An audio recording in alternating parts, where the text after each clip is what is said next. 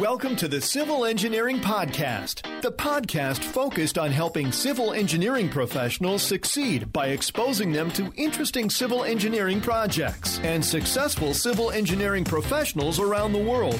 Hosts Anthony Fasano and Christian Knutson had successful but unconventional civil engineering careers and now focus on helping civil engineering professionals achieve their goals in work and life. Welcome to the Civil Engineering Podcast. I'm your host, Anthony Fasano, and this is the podcast specifically for civil engineers who want to succeed. In today's episode, I talk with Bob Willard about the business case for sustainability related initiatives. This is a big one for civil engineers because everyone I feel like is trying to jam sustainability down the throats of civil engineers and civil engineering companies. And you know what?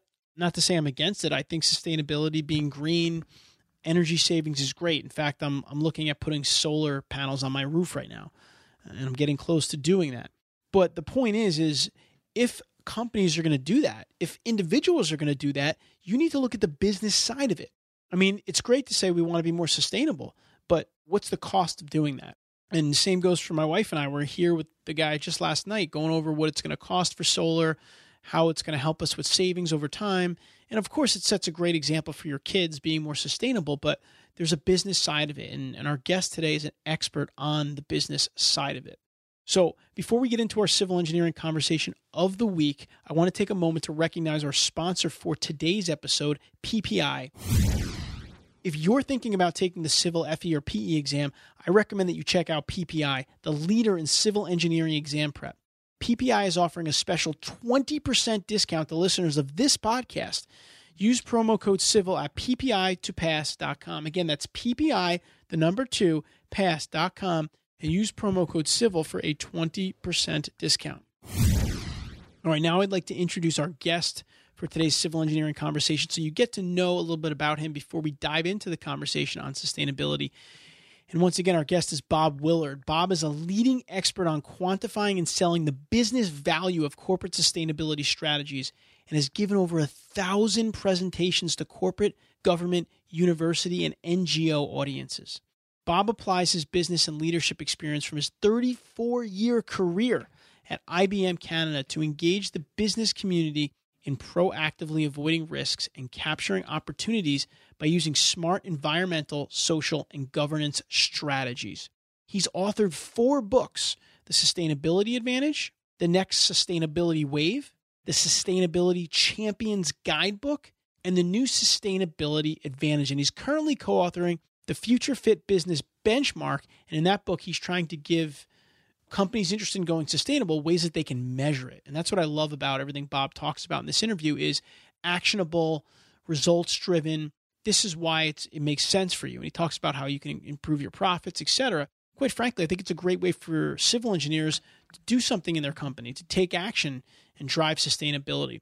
Bob is on the core faculty of the international society of sustainability professional certificate program the issp he of course is an ISSP certified sustainability professional and received a PhD in sustainability from the University of Toronto in 2005. And it's very clear in the conversation you're about to hear that he is an expert on this topic. So let's get right into it. Let's jump into today's civil engineering conversation with Bob Willard. Civil Engineering Podcast. Civil Engineering Podcast. All right, now it's time for our civil engineering conversation. Today's guest is Bob Willard from the Sustainability Advantage. Bob is the author of four books and the book entitled The New Sustainability Advantage, which is how I found Bob. Bob, welcome to the Civil Engineering Podcast. I'm looking forward to this.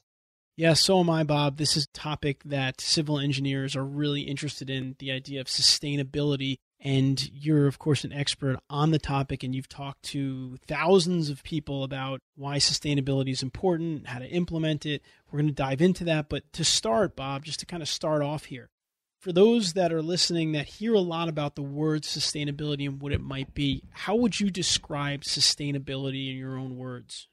Well, there's certainly no lack of definitions of sustainability. The, the one that's used most of the time is the so called Brundtland definition that uh, is named after the lady that did a book called Our Common Future. And she says that sustainable development is meeting the needs of the present generation without compromising the ability of future generations to meet their needs. So that's an intergenerational responsibility kind of definition. There's another definition is actually a definition that is called flourishing by John Ehrenfeld. The possibility that humans and other forms of life on Earth will flourish forever. So that's a little more than just future generations is forever, and it includes other generations. The definition that I like, which is short enough to remember, is only four words, which is enough for all forever. So that's enough of everything for all, all people, all species forever, which is certainly more than the next quarter from a business perspective. And it gets into the intergenerational aspect. So essentially, we're trying to make sure that human civilization can thrive on this planet, this finite planet, forever. Wow, that's a great definition because it's simple and people can remember it and it has a lot of meaning, which is great because I agree. I've heard some of those other definitions and I think that they're they make sense and they have meaning, but to try to remember that and to try to talk to someone about it, especially as a civil engineer, as a component of your project, could be a little bit tricky. So that's a great way to think about it and set the stage for jumping into it here a little bit more. So the words sustainability advantage are attached to you. They're your website, your book, has those words in it. Why is sustainability an advantage for corporations? What makes it an advantage? It's intuitively obvious once you get into it, but it's strangely, it's been very, very hard to get businesses to recognize that it could be an advantage. That is to say, that it could be an advantage to them if they were to do more on the environmental and social issues than they already are. First of all, they don't think it's their role to do that. Secondly, they've always viewed it as a bit of a slowdown of whatever it is that they're doing if they were to pay more attention to those things. And thirdly, they, they would probably call it a sacrifice more than an advantage. So it was deliberately provocative to use the words sustainability advantage in the title of my first book, and it's kind of stuck since then. What I really try to do is help companies recognize there are some direct, eh, but especially indirect benefits from companies paying attention to environmental and social things more than they already are. The direct benefits are usually savings, roughly on four things the so called low hanging fruit of sustainability initiatives, which are savings on their energy bill by using less, their water bill by using less, their waste bill by producing less, and their materials bill by substituting materials or dematerialization, those kinds of things. So you don't have to really push a company too hard to get them to want to save money. Saving money on energy, water, material, and waste sounds like just a flat out smart business thing to do. But usually there aren't enough savings from that to be able to get them to really do more. And that's where you have to get into the indirect benefits, the reputational benefits that the company can tap into. If their customers see them doing some things that they think are the right things to do on these things, their customers that share those values uh, may be more inclined to buy from them. So there's opportunity on the revenue side of the profit and loss statement that they can actually make more money either because of that or because they're producing products that companies are producing more and more of these days that have environmental attributes, better health attributes, those kinds of things. So they can make more money, they can save money, they may be able to attract and retain uh, some of the top talent out there. They may be able to engage their employees who really feel strongly that the company and they themselves would like to do more on some of the issues that they're more concerned about, like climate change or homelessness or healthcare or education, those kinds of things. And they want to volunteer in the community, and the company supports them doing that. And interestingly, they become more engaged in their day job too, more innovative, more productive.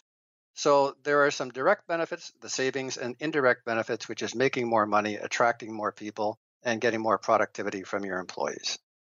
So I'm hearing a lot of great indirect benefits that you just went through as far as engagement and other items that make a lot of sense, talent acquisition, etc. And I'm not a rocket scientist when it comes to business, but if you're saving on your expenses and you're increasing your revenues, that would lead to potentially sizable increase in your profits, which is the reason companies operate. I mean, most companies anyway. So I guess the obvious follow up question, Bob, is why don't more companies try to become more sustainable if there's so many benefits to it? I think it's because we've done a lousy job of monetizing those benefits. What I said before was all rhetoric, right? It's just sort of general qualitative statements. Things are going to get better. The language of business normally has some quantification, at least monetization of the benefits. So that's what I, I think we need to do a better job of. And and the book that you're referring to, the new new sustainability advantage, shows that if a company were simply to do what other companies have already done, just cream off the best practices from companies out there that have done things on energy, water, material, and waste, and other social issues as well, and were simply to do those things, how much better would it be? How much more profit would they make? And the answer is they would make 51 to 81% more profit than they're making today if they were simply to do best practices of other companies and if they decided to take a pass on this, they could be jeopardizing their profit by 16 to 36%. So that's after doing eh, years of research, looking at hundreds of cases of, of companies, looking at the, the spectrum of companies from small services companies to large manufacturing companies. And that's why there's a range there of 51 to 81% and 16 to 36% downside. If a company says, yeah, yeah, yeah, but I don't really get that, I don't think that applies to us and I don't have time to figure it out, I've done is provided free open source spreadsheets that allow them to plug in numbers that are relevant to them and see what's possible for them. So we're trying to provide tools to companies and people working with those companies to help them really size what's possible for them if they were to be more engaged on this. That's great. And we're going to link to uh, Bob's website in the show notes of this show just so you can access some of these tools and, and, take a look at the great information that he has. But Bob, one I guess a comment that when you talk to companies or when you hear a company say something like, we're implementing some new sustainability initiatives, for some reason, and maybe this is just because of where we're at right now with these terms and with this process, it seems like the initial knee jerk reaction is like, oh, geez, you're going to do like that's going to be a lot of work, or oh man, you're doing that. There's like an initial, I mean, it should be like, oh, great, that's great, you're going to be becoming more sustainable, but it seems like taking on this mega challenge. Is that something that you've seen? Like the mindset seems to be a little like it's a big thing that they're trying to overcome as, as opposed to a benefit they're implementing. Yeah, there are several dimensions to that mindset that really show how much inertia there is in the system you're quite right that doing more on the environmental and social side could possibly be an engine for more profit. Just is, is totally out of the spectrum of possibilities for most business people. Because the word environment the word green the, the word even sustainable has so much baggage with it most of it regulatory baggage that companies just can't fathom that this could actually be something which is going to pay off for them so that's the first thing. The second thing is the time that it's going to take before that payoff happens. Because there's another myth out there, which is sure, sure, sure, we, we're going to invest something now, but it's going to take forever to pay that back. The return on investment is way too long outside of the norms that we have as a company. So we can't do it. So there's the idea that you have to grow old to wait for this stuff to pay off, which is simply not the case. There are companies that are doing amazing things and having payback periods realm of six to 12 months. Because a lot of these things are behavior changes. They're not big technological investments.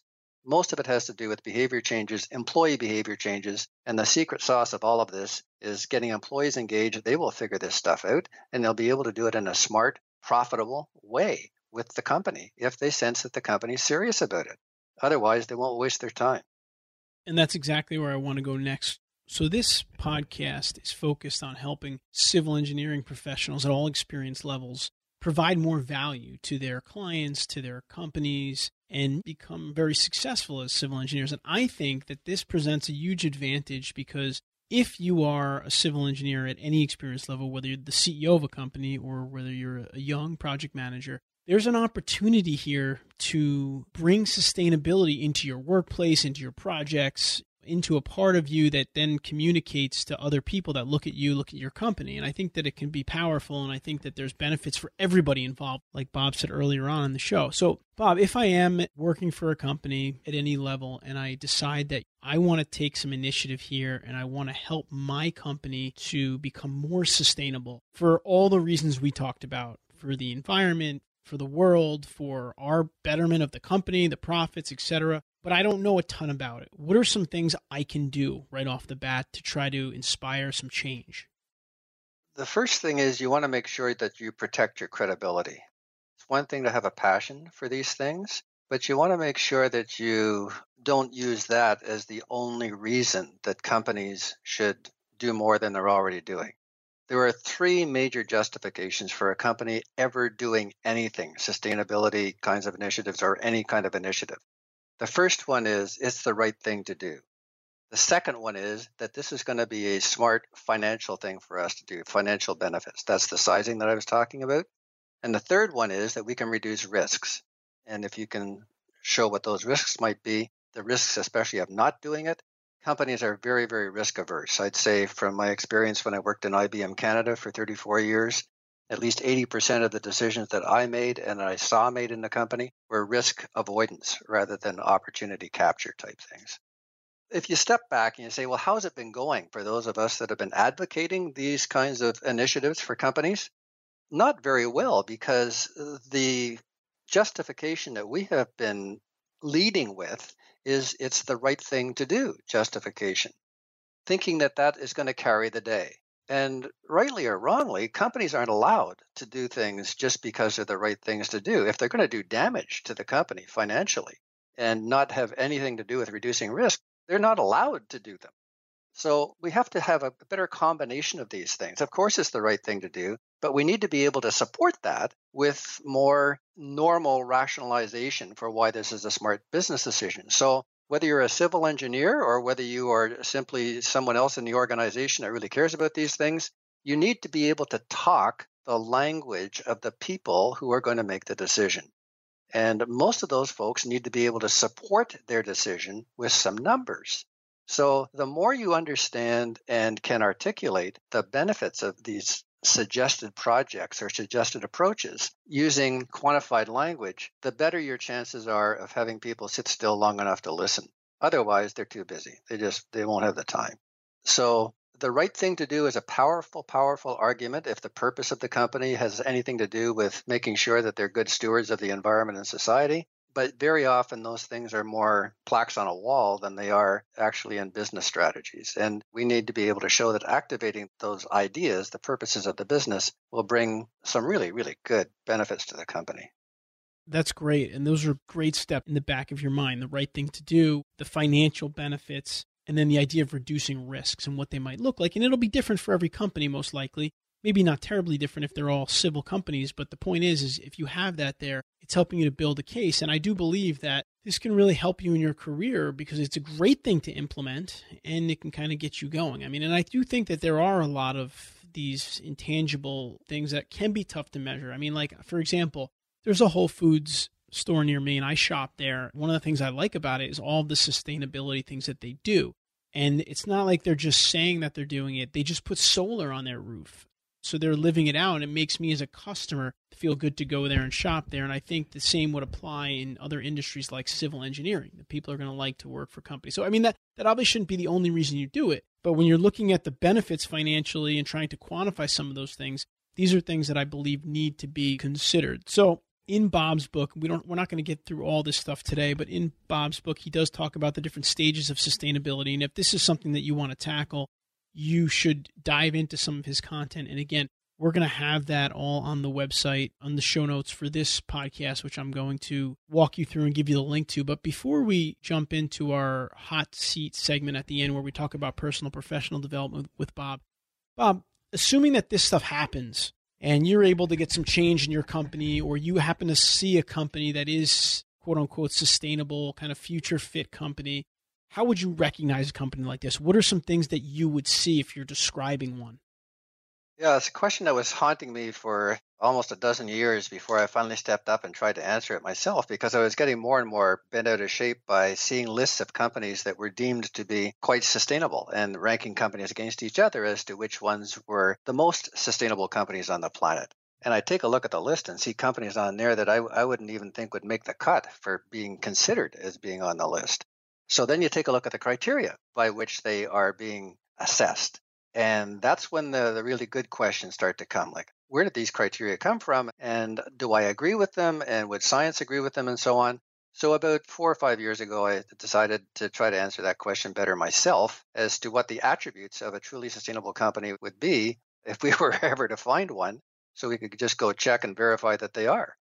So there are a few of us put together something which we're calling the Future Fit Business Benchmark.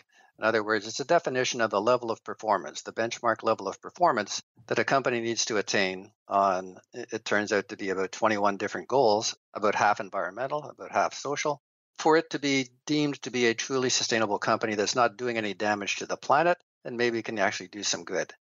So, what we're calling this is a, a business that creates value value for itself, value for society, value for environment without doing any damage and hopefully being a little bit restorative to the planet and, and to society. It's a pretty low bar, frankly. Uh, the release one of the Future Fit Business Benchmark, which is available at futurefitbusiness.org, it's a free open source resource, and companies can see what those things are and assess themselves against it in terms of how much renewable energy they're using, how much waste they're producing, how much greenhouse gases they're producing, the usual kinds of things essentially the a truly sustainable future fit business is one that is attaining the level of performance that we have defined based on best available science on those 21 goals. That's how we'd recognize one. That's just to get to the point of the break even point. If they want to really thrive then they can start being a little bit restorative to those things. Not only doing no harm but actually being restorative. And we're working on release two of the benchmark now which we'll get into the metrics around that as well but the biggest challenge in the, the first release was the metrics. How the heck do you add it all up? And especially if you are holding companies accountable not only for their own operational impacts, but the impacts that happen throughout their value chain, especially their supply chain.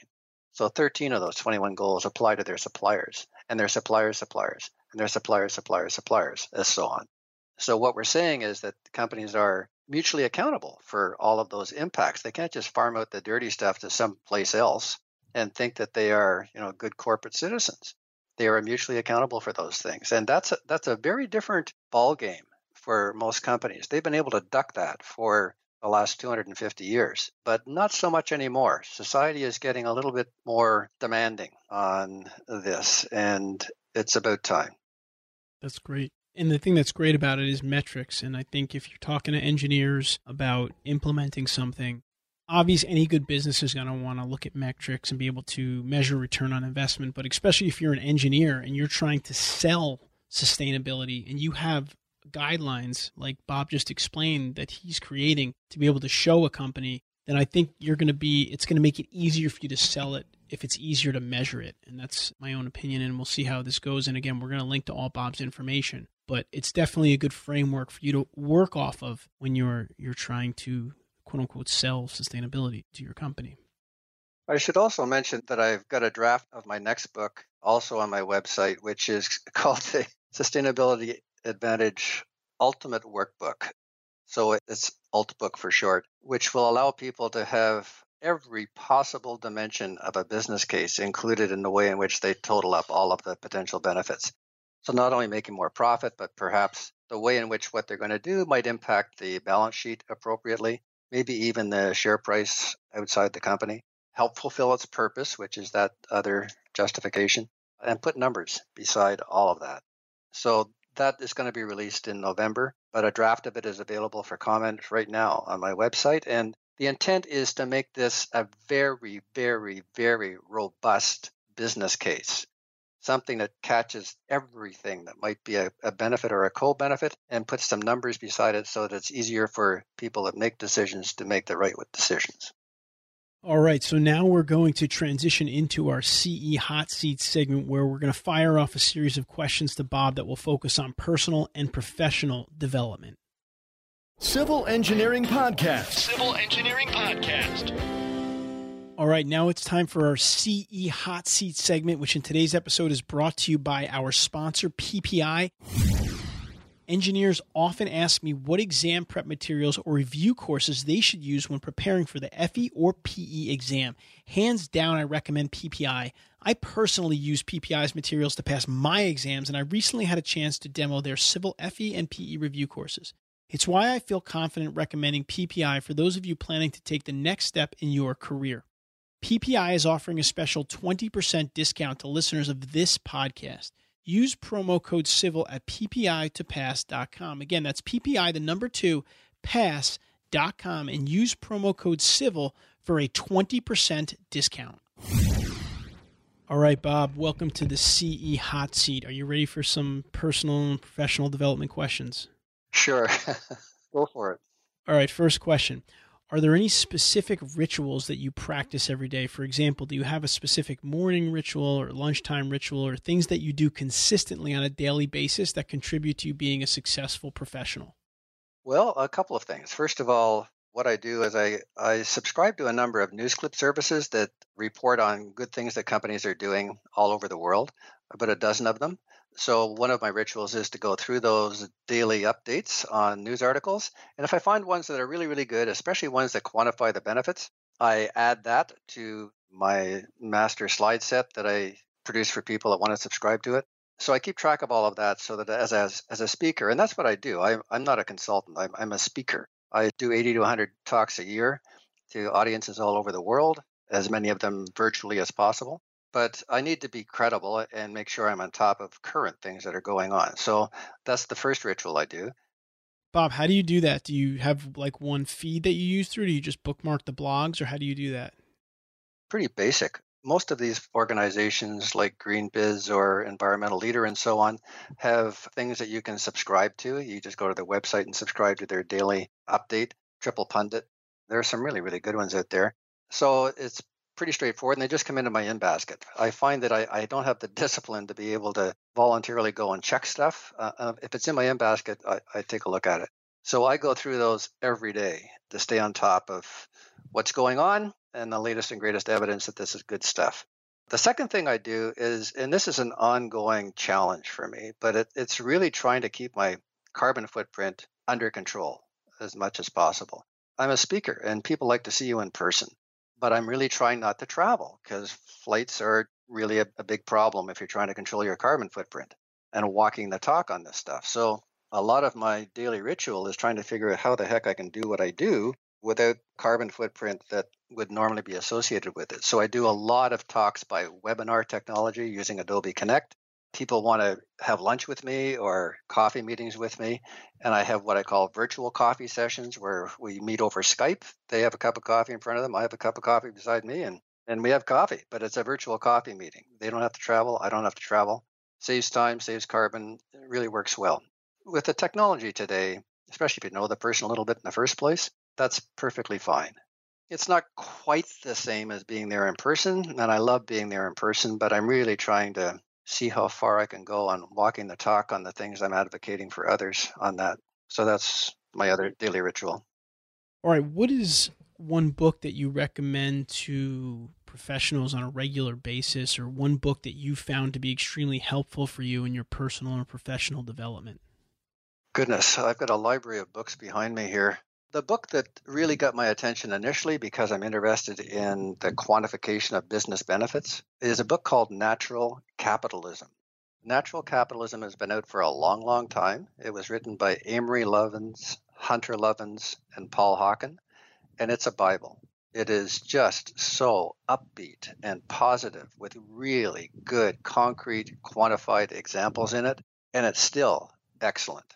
The second book is also by one of those authors, Paul Hawken, which is The Ecology of Commerce, which is brilliantly, brilliantly written. The man's almost a poet. He's so good with language. But both of those books are, to me, Bibles that are outstanding examples of possibilities and articulated in very effective ways. All right. And our last question is what we call the civil engineering career elevator advice question, which is if you got into an elevator with a civil engineering professional, you had about 30 or 40 seconds with him or her, and you had to give him or her some career advice in that short period of time. It could be any career advice, doesn't necessarily have to be engineering related. What would it be? It would be get really good at what you're trained to do. That is to say, your civil engineering expertise, whether it's mechanical engineering or whatever, get really good at that your credibility as an engineer it needs to be very very protected and stay current on that the second thing is as you see issues that you would like to do something to address be able to connect the dots between your expertise and the kinds of attributes or benefits that you can ensure that those projects have. So if you're building a bridge, or if you're building a library, or if you're building an office building, or you're part of the group that is engineering that, you can bring a, a new set of lenses on the materials that are used, the way in which it's positioned, the way in which it's going to add to the community vibrancy, especially if it's a library as a meeting place, the way in which you use light, all of those things at very, very little extra cost, but huge social and environmental benefit. So we're getting better and better at this, and the civil engineering community can have an enormous impact on the built infrastructure where most of the problems are being found, and you can solve them either by retrofitting or by making sure that the new buildings fit a different level of standards and attributes than the current ones do. So you folks are all over the world. I mean, you touch everything that moves, and infrastructure is a huge, huge challenge in every society on the planet. So the way in which we replenish, refurbish infrastructure is something that you can have an enormous influence on, and I really encourage you to think of ways that you can do that in a positive way. Excellent. All right, once again, Bob Willard from sustainabilityadvantage.com. The show notes for this episode will be at civilengineeringpodcast.com, episode number 43. You will find a summary of the key points discussed in today's episode, as well as links to any of the resources, websites, or books mentioned during the episode. You can leave a question in the comments section or visit the Ask Us tab on the website. We will monitor all the comments and will respond if you leave us one. Bob, thanks for taking the time with us here today. It was a pleasure. Thanks for the opportunity. And thank you to you, the listener, for signing in once again. And until next time, I wish you all the best in your civil engineering career endeavors.